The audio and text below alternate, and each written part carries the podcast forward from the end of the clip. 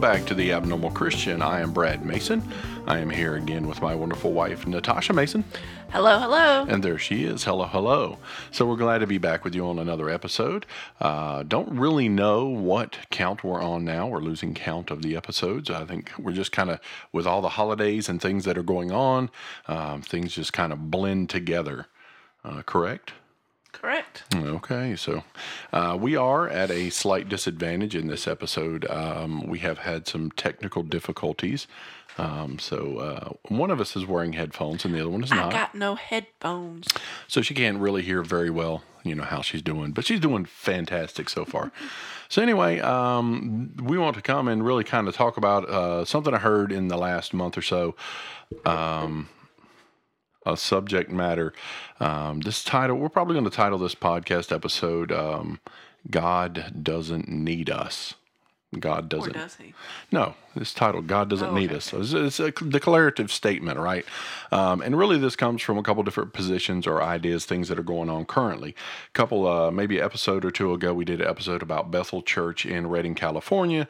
Um, the little girl that had died or passed away, and they were um, declaring, they were demanding of God that He should raise her from the dead. They were saying, in their own ability and strength, that they should be able to do this because um, they had a right as the sons of God and the Signs and wonders. right that since Jesus did signs and wonders and the apostles did signs and wonders, um, we should be able to proclaim those same things. And so a week went by, and sadly, I mean, to be honest, uh, the little girl has not been raised from the dead.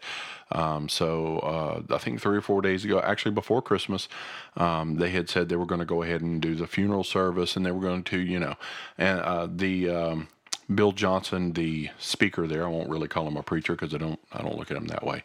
Um, the the man who speaks there, he said, you know, well, you have to look at this and see that this really brought the body of Christ together. Something good came out of it, and it's and he said uh, while we were petitioning the Lord, we were asking the Lord to do something, which is absolutely not what they were doing. They were not asking God to do anything. They were demanding that something be done. They were trying to use the name of Jesus to make something happen.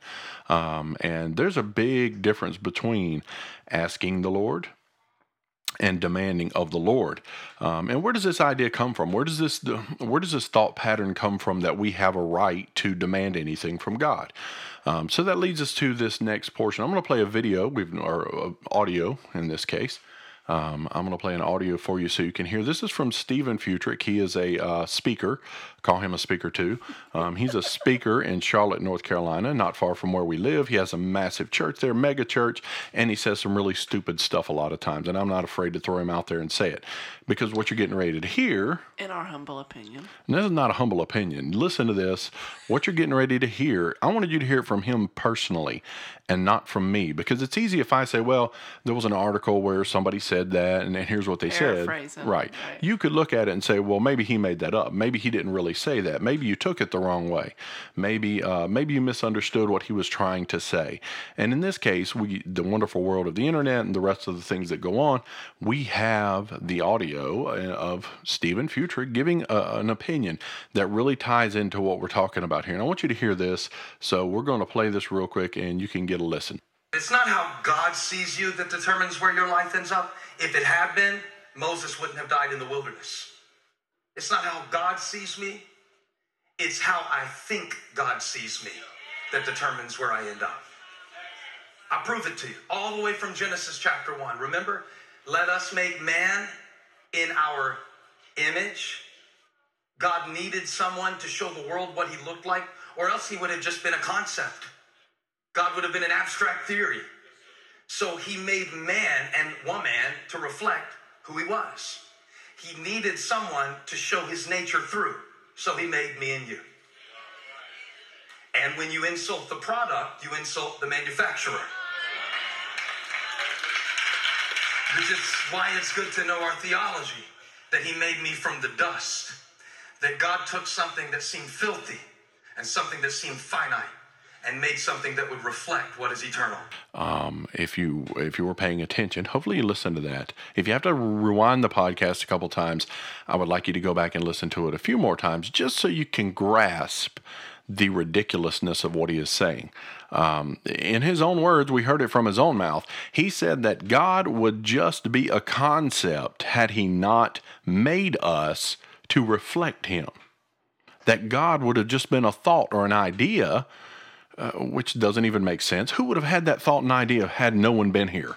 He needs us to be able to show his nature through. Why does he need us to be able to show his nature through? Did God exist before we were made? Yes. Did the scripture say that the Son was with him? Was Jesus with God before we were made? Yes. Uh, the scripture says that uh, Jesus was in God's bosom uh, before we were made. It actually says that there were angels before we were made. Um, God had made heaven uh, before we were made. Uh, his place he dwelled, wherever he was, however he was, he was before we ever were. And the idea that anyone would have the nerve to stand on a stage, proclaim themselves to be some kind of preacher, proclaim it to be theology, which is not what he's teaching. That's not theology. That is just ridiculousness. That is ridiculous nonsense.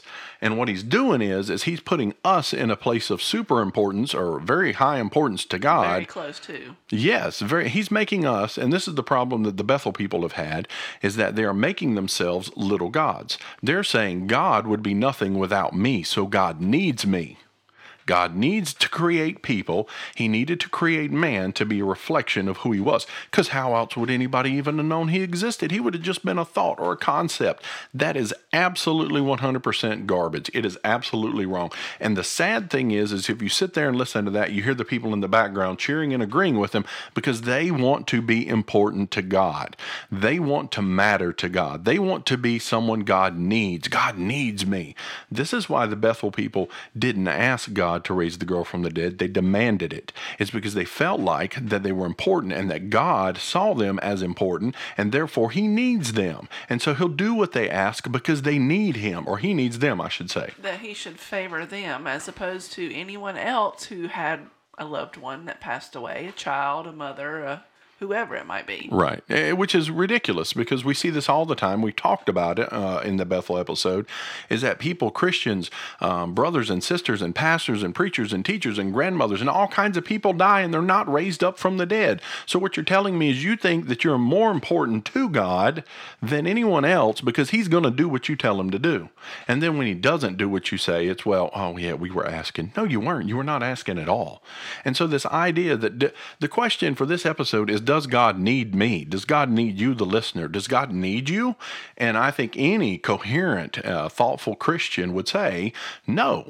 God doesn't need me. God is going to accomplish His will. He's going to accomplish His purpose. He's going to accomplish His goal of spreading the gospel with or without me.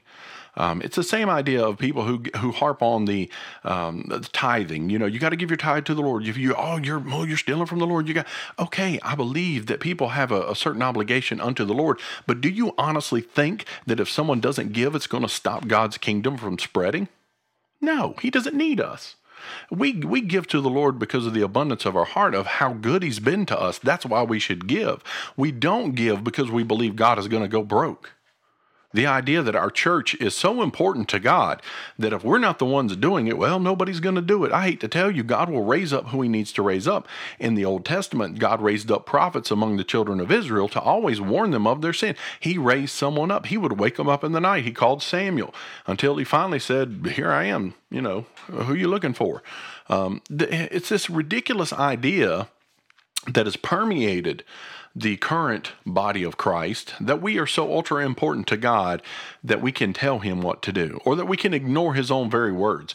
And we see this, even Futrick here does it. He takes the word of God and he twists it to fit his image. Then at the end, he he gives a little bit of truth. He, he sprinkles a little bit on, we're made from the dust. We can't forget that, you know?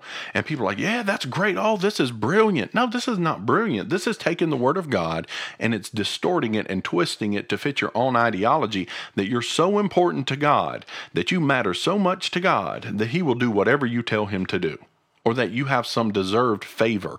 This goes all the way back to what you have to understand as a Christian. You know this, you should know this from the New Testament, you should know this from the cross, you should know this from the resurrection that nothing about who I am matters. Absolutely nothing. Nothing about Natasha or Brad or any of my kids or any of the people that I know. Nothing about any of us matters. The only thing that matters is Jesus Christ and Christ crucified. That's it. That's who God needs. His own son. His son needs the Father. They need each other. They cling to each other. They glorify one another. That's who we're supposed to glorify. God is not interested in me trying to, uh, you know, I was, I was talking about uh, the church that I, I listened to the worship music. They were getting ready to go on stage. And uh, one of the guys is standing there. and so- Worship superstar. Yeah, the, the, the guy comes up and he rubs him on the shoulders and uh, he's like, you know, oh yeah, you're, you're great. You're a worship superstar, you know. And at that moment, I stopped the video because I was like, well, you're a what? You're a worship superstar. That's ridiculous. That's absolutely ridiculous. That we would think in our worship of God, we can be at any level, higher, greater, lesser than anyone else, that we are more important than anyone else. We're important because we're on a stage playing a guitar with a light in our face. That is nonsense. And that's the kind of stuff that we have to understand. God doesn't need us. Now, God desires us. You have to understand that too. God has a desire for us to come to Him. He wants us to turn from our sins, He wants us to repent, He wants to be in that right relationship with us, but He is going to clothe us. Clothe us. I can't even say it right. us. There it is. Clothe us in His righteousness. He's not going to take our attempts at being righteous at all. It doesn't matter. Those are not going to do any good for us. So, you know, when you listen to these guys talking and these guys um, speaking, I'm not going to say preaching because that's not what it is. When you listen to them speaking, you really have to be cognizant of the Word of God. You really, this is one reason we do this podcast is because we want to challenge the listener to take the time to study and learn for yourself. Even if you hear something we say that you might not agree with, you might think, you know, those two are crazy. They've got a different opinion. Uh, it could be on whatever. You know, I mean, I, will I'll throw you one, right? So uh, I'll throw you something you can you can look up and see if I'm wrong or right on. It doesn't even matter. But uh, December 25th. I don't believe it's the day that Jesus was born. The majority of people might argue to my face that he did, you know, he was born that day. And, um, and there's so many biblical proofs as to why he was not born on December 25th. It's crazy. But listening to me, you could take my opinion and walk away from that and say, well, Brad Mason said so. But could you tell somebody, could you teach somebody else why that's right or wrong? That's the most important thing. It's not really what you're getting from me, it's what you're getting from the Word of God. Why is what Steven Futrick said wrong? And it's because Genesis, the verses he's using in Genesis 1 26 and 27, he's distorting the truth there. That God made us in his image so that he could prove who he was, because if not, he would have been a concept. That is the most ridiculous. Thing. He is ignoring other massive passages of the scripture that talk about God and his sovereignty, about God existing. The thing about, uh, I think it was, um, I can't even remember the guy's name. Uh, but there was a guy, he was talking and he was talking about God, and he was talking how God has to exist outside of space and time and matter and all these different things. And that God is outside of our current understanding. God has to listen, we have the universe and we want we know God is in it, right? But God has to be outside of the universe as well. God has to be outside of time in order for time to work.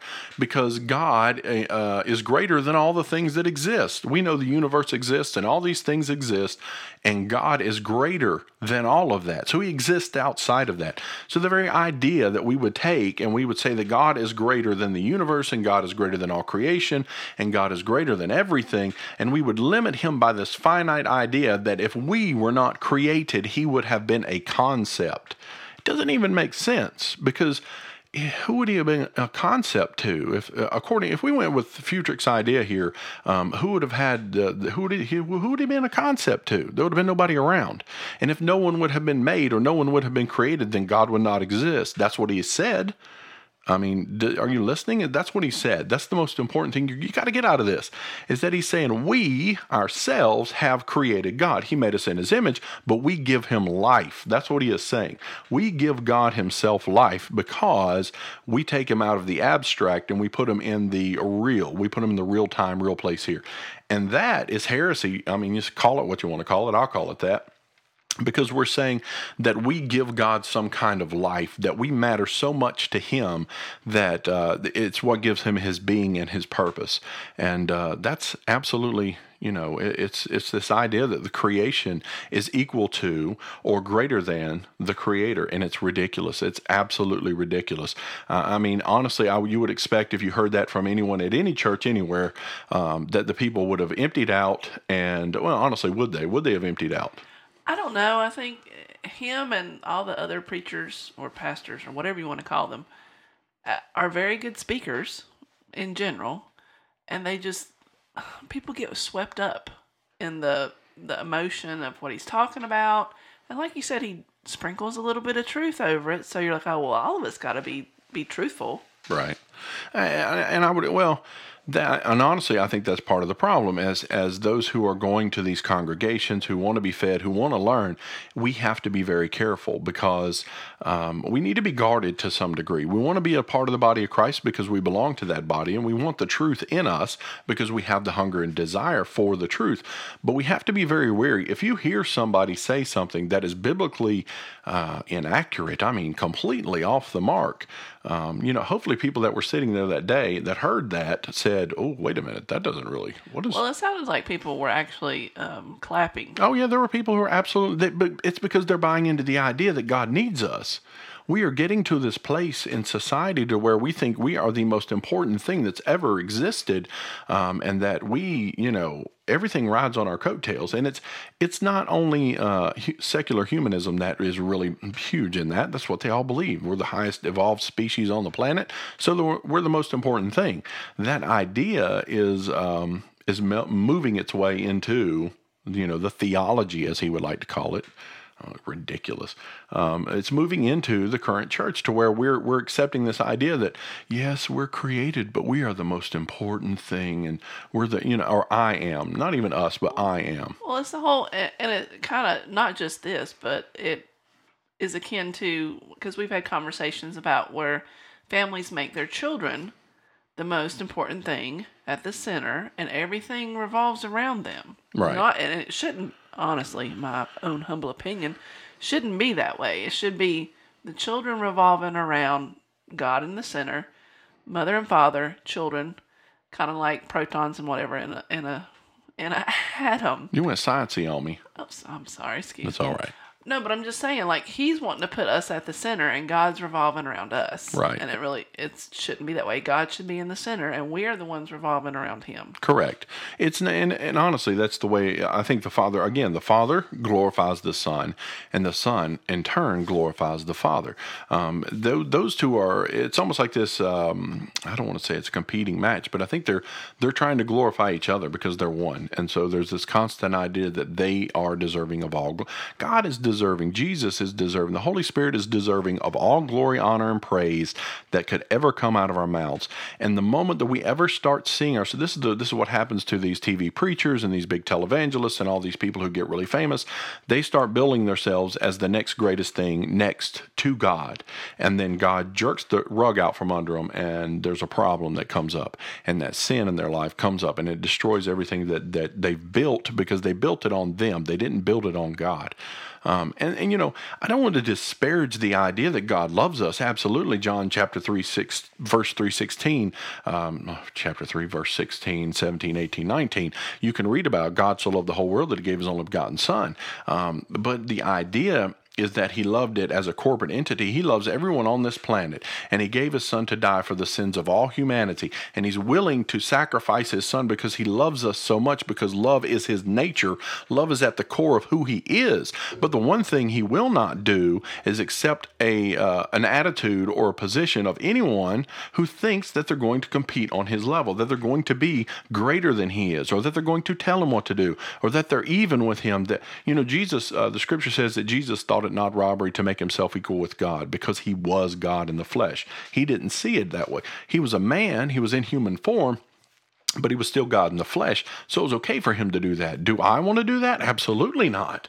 I'm not trying to rob anything from God. I'm not equal with God. I've never been. I'm always the lesser. I am the the dependent. You know, when you do your taxes, you always have to list your dependents.